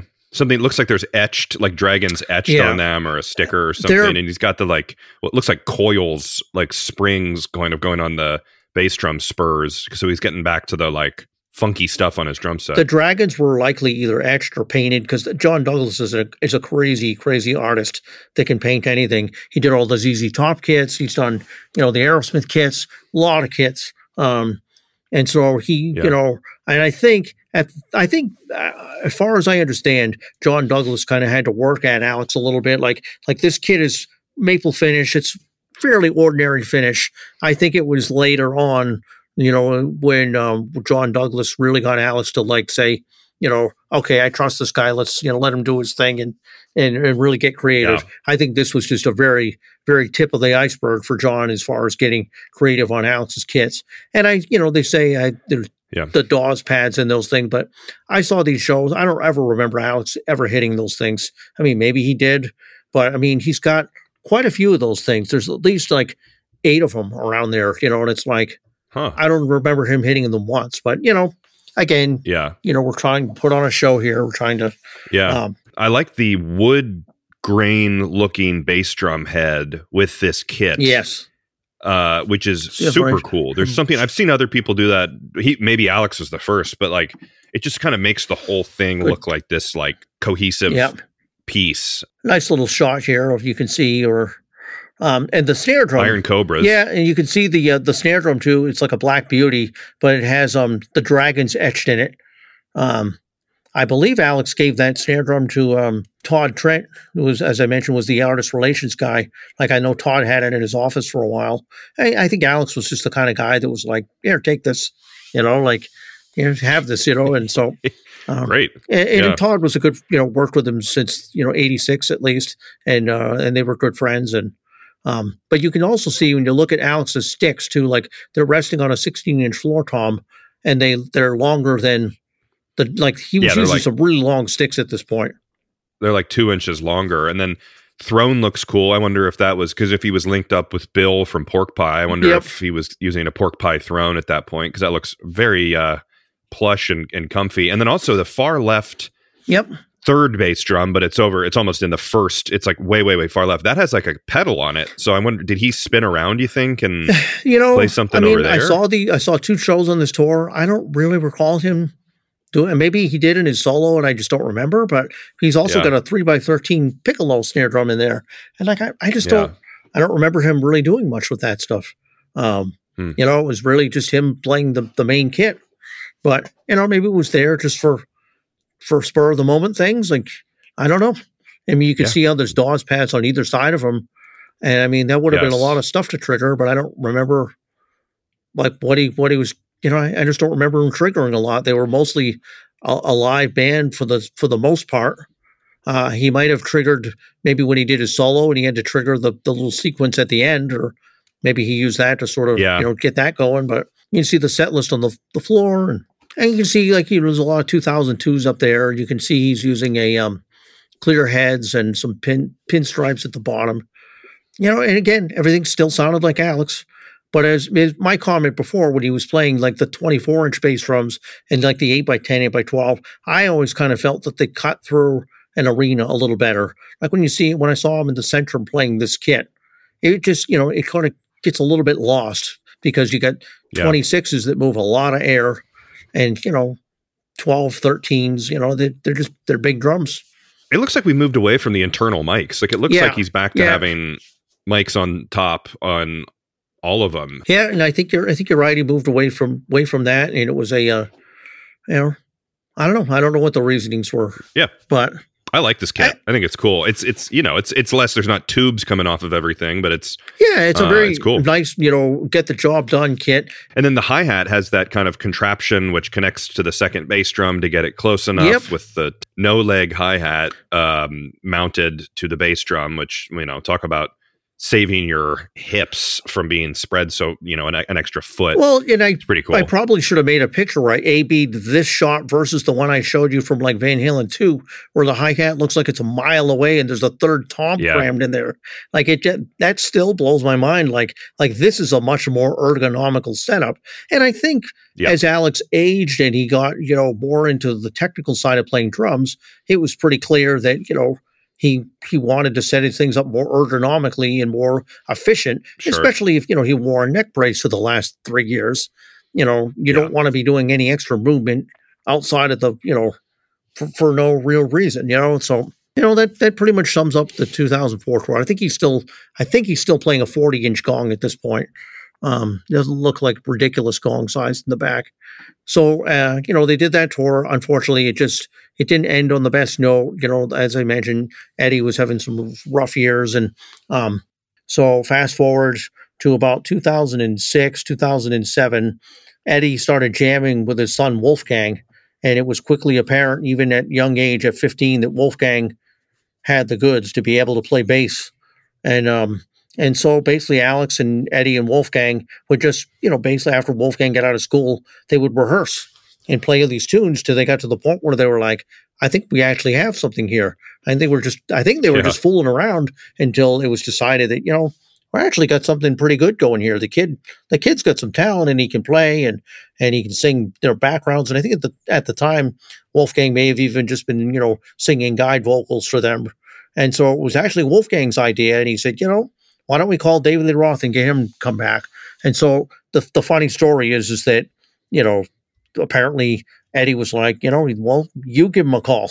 Like basically, I don't think Eddie, you know, had any real desire to to call him, and he was just saying, to Wolfgang, yeah. you call him. And so the funny story goes is that Wolfgang called him and basically left a voicemail and said, "Hi, this is Wolfgang. You know, we've been jamming, and we want to know if you want to come up and jam with us, you know, and and so get back in. David Lee Roth, of course, called back, and he got Eddie, and, it, and, he, and he says, you know, hey, you got you you you called me. He goes, I didn't call you, and he goes, well, I got a message from Wolfgang, and he goes, well, then why are you calling me? You know, that's funny. You know, it's one of That's those funny. kind of deals. I don't know. Yeah, but uh, well, the Van Halen decided they're gonna uh, take bring Dave back, and they're gonna go on a tour, and they, they they didn't make an album or anything. They just decided to go or like out on a I, I hate to call it a nostalgia tour, but I guess that's what it is. But um, and at this point, I think you know Dave seemed like he had worked a bit and got his voice in good shape, and um, and so they went out and and John Douglas was, I guess you know still Alex's tech, and he really uh, went to town on this kid. I think Alex started to like loosen the reins, and I don't know if that was the case, but he let John Douglas get real creative, and out of the kits that Alex used like later in his career, this is definitely my favorite. I, I love this kit. I think it really came out great. And as we've talked before, I love sparkles and wacky finishes and stuff in that. Not that the natural yeah. maple is cool too, but uh, so the kit John came up with looks like this. And which is incredible. I mean, the bass drums. So, so explain for people just listening the overlapping of the bass drums. yeah, drum. So he basically I mean, he's playing with the shells. So it's basically you know his standard you know two twenty sixes with the um 10, you know the 12, 13, 16, and 18. But what he did was he ended up taking um smaller size bass drums and like I think they they may have been 22s and the he cut them like literally into the side of the shell.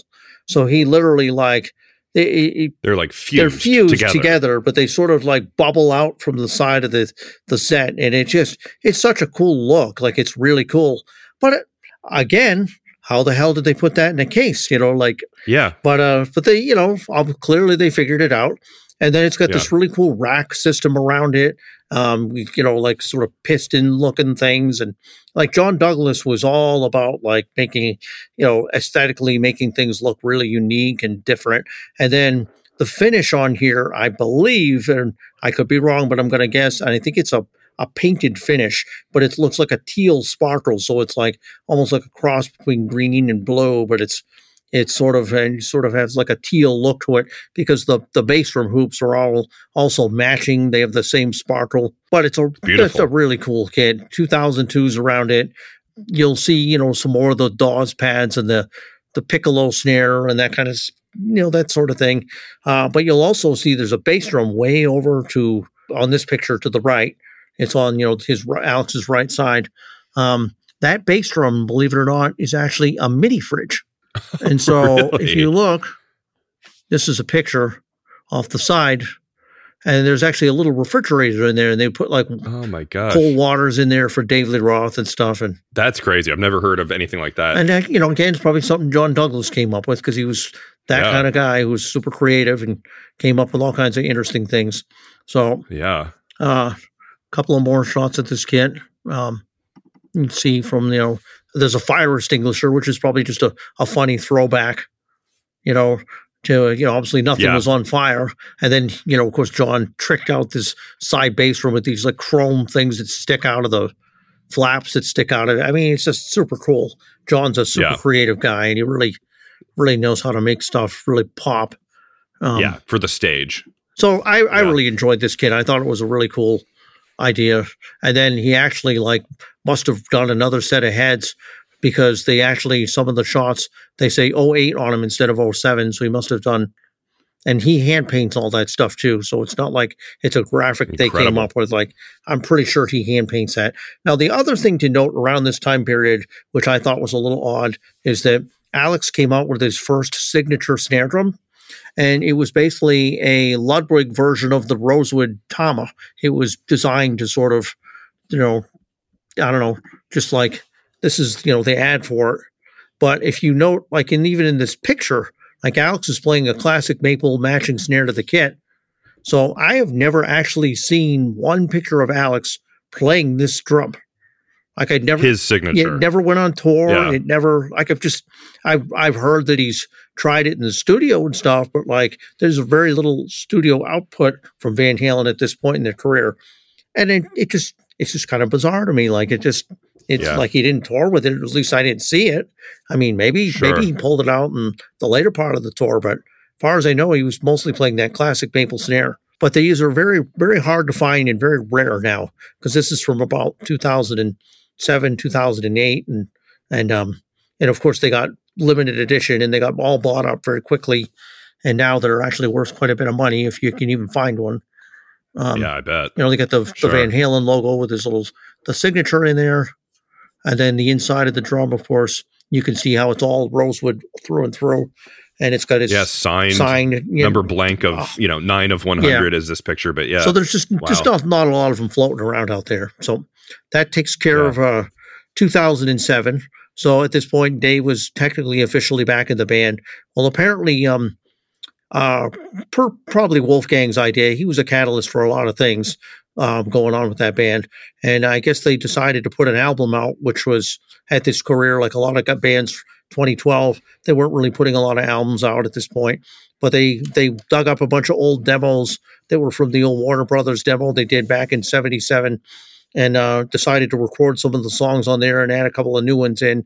David Lee Roth sort of reworked up some of his lyrics, and um, so they put an album out called "A Different Kind of Truth," and um, it was the first, you know, new Van Halen album since the Van Halen three album from '98, and um, aside from a couple of songs they did with Sammy, a couple of 2004 songs, this was the first full full album. And so when they've completed the album, they actually went to um, New York City and um, Dave uh, David Lee Roth's uncle was uh, Uncle Manny that owned Cafe Wha, which is the famous New York City cafe, and so they did a one-off show at Cafe Wha, like a very small room, like you know nowhere close to what Van Halen's used to playing. And Alex brought along this little four-piece kit, which is, um, if I were to guess, I'm wondering if it's pieces of the kit he had in 2004. Uh, but I'm, I'm not 100% sure. But you can just see how small you know, this is like probably the smallest kit you'll ever see him on. Um, yeah. It's even smaller than the, you know the 1991 set, and and it was just a one-off show. And so he played this kit for this one-off show. But when they went on the 2012 tour, once again, John Douglas did his magic, and this is what they came up with for a kit. So they got this another behemoth of a kit with a big rack.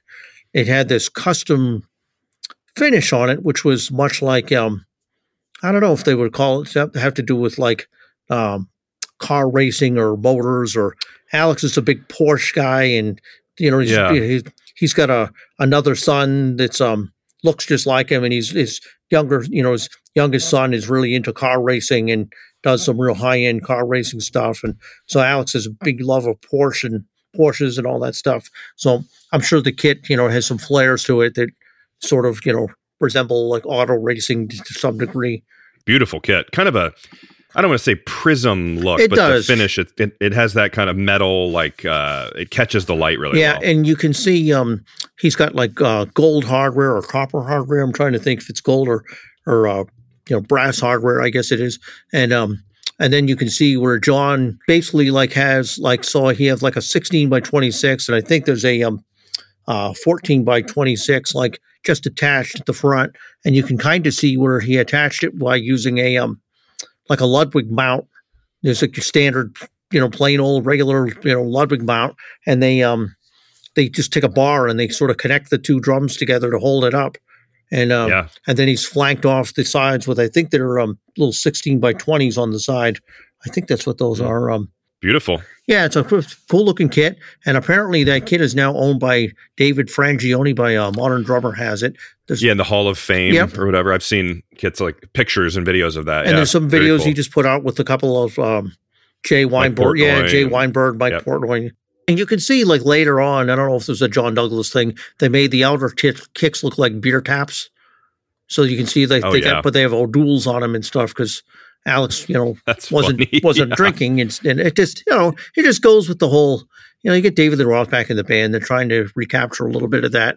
This is the other thing I find funny, and I see this first in one of these ads for uh, Ludwig. So it says making history with Ludwig since 1974. So there are several times, and you'll see it in the next kit, and next next kit, where, where they claim, you know, they they listed Alex with Ludwig since 1975, and then you know, like it's like he wasn't an official endorser until 83, but as we talked about way early on, he got his first Ludwig kit around 1970. So yeah, it's so like the numbers, the numbers the are, are, like I don't understand where they coming up with ni- 1974 is the year that Michael Anthony joined the band, but when they talk about 75 to you know to 2015, like there's nothing significant from 1975 other than the fact that you know I think that's the year Alex got his first six and a half by 14 super sensitive. So I, I'm just I wonder where they come up with these numbers sometimes. This next kit for 2015, it's the very last tour Van Halen ever did. It's another kit very similar to the previous kit. Um, this one has like the, you know, Alex like the chrome finish. And then he's got copper, copper hardware on this. And he's actually using a, uh, what at the time they were calling it a prototype. So it's a, a six and a half by 14, a regular Supraphonic snare drum but apparently it had gotten used for quite a bit and the finish was sort of wearing off. So John Douglas took the snare drum, brought it back to his shop, and used a metal grinder and grinded off the finish. And so mm. the snare drum eventually became the snare drum, which would be Alex's next, you know, next signature snare drum. So the other thing to note, which is kind of funny, it didn't happen all the time. You can see Alex is using like a DW hi hat stand, but he's using uh, Ludwig Atlas pedals for the bass drum, but he's using a double pedal for the for the bass drums. And some people have made comments about like, why the heck would you know? And I, I have heard that it had some. Sometimes it was easier for the sound man to only deal with miking one bass drum. But there are also shots. I get that. I've seen shots of him with the actual two bass drum pedals. So it probably depended depended on which venue they were playing at. Yeah, I see both. And it's got that like hanging muffler above from the top that's um coming yeah. down. What's the story with that? Is that just I'm sure it's or? just, you know, the 26s are big. I'm sure it's just just to control some of the 26 a little bit. You can see he's yeah. playing the double pedal here again, but but he does actually play two pedals, so he will do that. And then then he's yeah. got like um you know a bunch of like different water things on the side. Like they uh it, it's funny they call him Reverend Al. So um he's because he's yeah. an ordained minister. So like they have you know the, it basically has like a, a little uh, uh thing on his seat where it says you know thou shall not sit you know and yeah, the, the, throne, throne, of, Reverend, Reverend Al, and, and and he's got like you know his they call it like salvation, his water off to the side, and and you can see in this picture he's got the two two pedals on there. So it really depended on where he was playing, whether or not he used the double pedal or not. Hmm. And um, whatever, same, no difference, I guess, of yeah. sound going out. Yeah, to the audience. Two thousand twos, you know, Mike's above. Um, but the thing to note on this kit is that when uh, they put badges on this kit, they the badges were like Van Halen badges, like they basically had the VH logo on them, and then mm. they would um they would put like on it was really weird. It would say like seventy five to twenty fifteen. So again, I was kind of like, well, where are they getting this? You know, like there's a special key right here, seventy five yeah. to seventeen. You know, like which which again is weird because the tour ended in 2015 and like they never they never toured again. Like Alex, I mean, as far as, you know, I'm sure he's played a kit, but like there has never been any public pictures or or audio recordings of Alex playing a kit past the last show they did at the Hollywood Bowl that I know of. And so I yeah. just it, it's just weird where they're getting their numbers from sometimes. This is the snare drum so this is an ad for the snare drum, and it came with a special case, an AVH badge on it. The picture in the background, I believe, was taken by Alex's youngest son, Malcolm. Um, so he's, you know, both of the sons look like they're very adept at photography. The older son, Eric, I've seen some of his photos, and he does fantastic job. Um, and this snare had to be expensive. And so, yeah, so I think at the time when those snares came out, they were probably between two thousand, twenty five hundred dollars, and now like you know you can't find them anywhere, and people sell them online for six grand or I mean it's crazy. Jeez. And uh, so there's a you know a couple of good shots of it. I think that's a P eighty six throw off on it, and yeah, it's a it's a cool snare. But John Douglas hand grind grinded off you know the shells in his workshop. So It really started life cool. as a as a basically a well well used worn Supraphonic that that basically, uh, I think it was just one of those things where John was like, "Hey, screw it, let's take a grinder to it and see what that does." You know, like that sticks with the theme of Van Halen of like, eh, whatever. Yeah. It's just gear. Let's let's play with it. Yeah, there's this cool yeah. cool badge. Um, love it.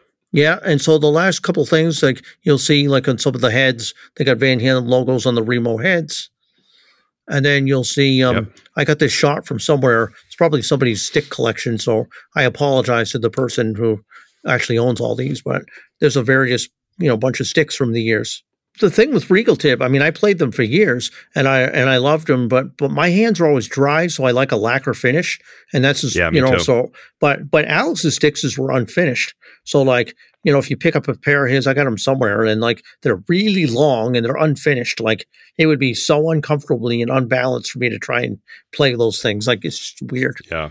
And the last thing I will mention, and it's been talked about with John Douglas, and you know, he, and obviously people can get close, but there have been claims where people have always tried to get the Alex Van Halen snare sound, and John Douglas says, you know, people do this, people do that, but in the end, you have to be Alex Van Halen, you know, and that's his that's yeah. his quote. I mean, and it's true. I mean, yeah. you really kind of have to be Alex, but but there are people that have gotten super close to it and have gotten really really close. But I've seen Alex on a number of different snare drums, and they uh, always sounds like Alex.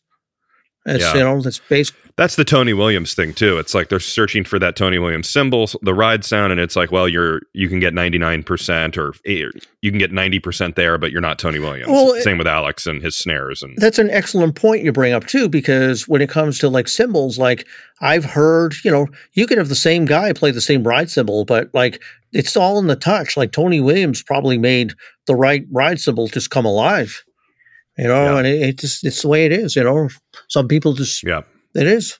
But that's absolutely pretty much Alex. And again, thanks to Alex for all the years of inspiration. Sadly, yeah.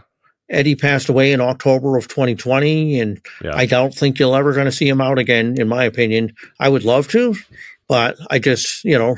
I mean, he he did he did his he's done he's done quite a service to the drum community very few drummers are as like beloved as Alex Van Halen. So I, I really, I'm, I'm sure people have enjoyed this. I would be curious, per usual with these gear episodes. I think it's always cool that people share their stories, like you did, of seeing um, Alex Van Halen, Van Halen in general live, and just maybe what kit you saw live, what your experience was, how it sounded. Did you see two nights in a row like Kurt, and one night was better than the other?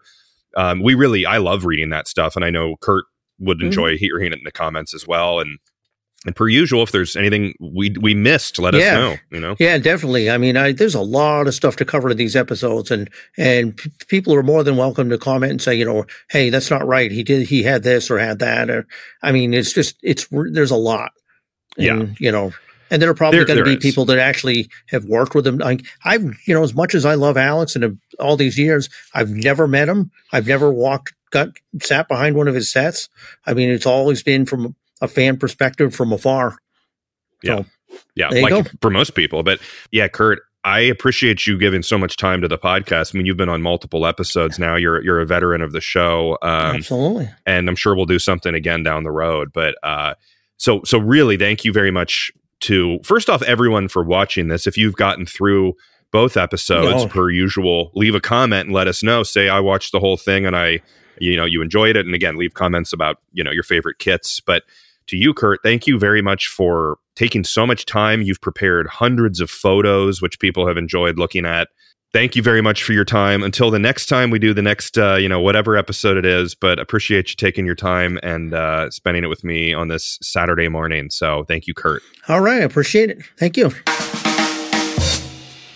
if you like this podcast, find me on social media at Drum History and please share, rate, and leave a review. And let me know topics that you would like to learn about in the future. Until next time, keep on learning.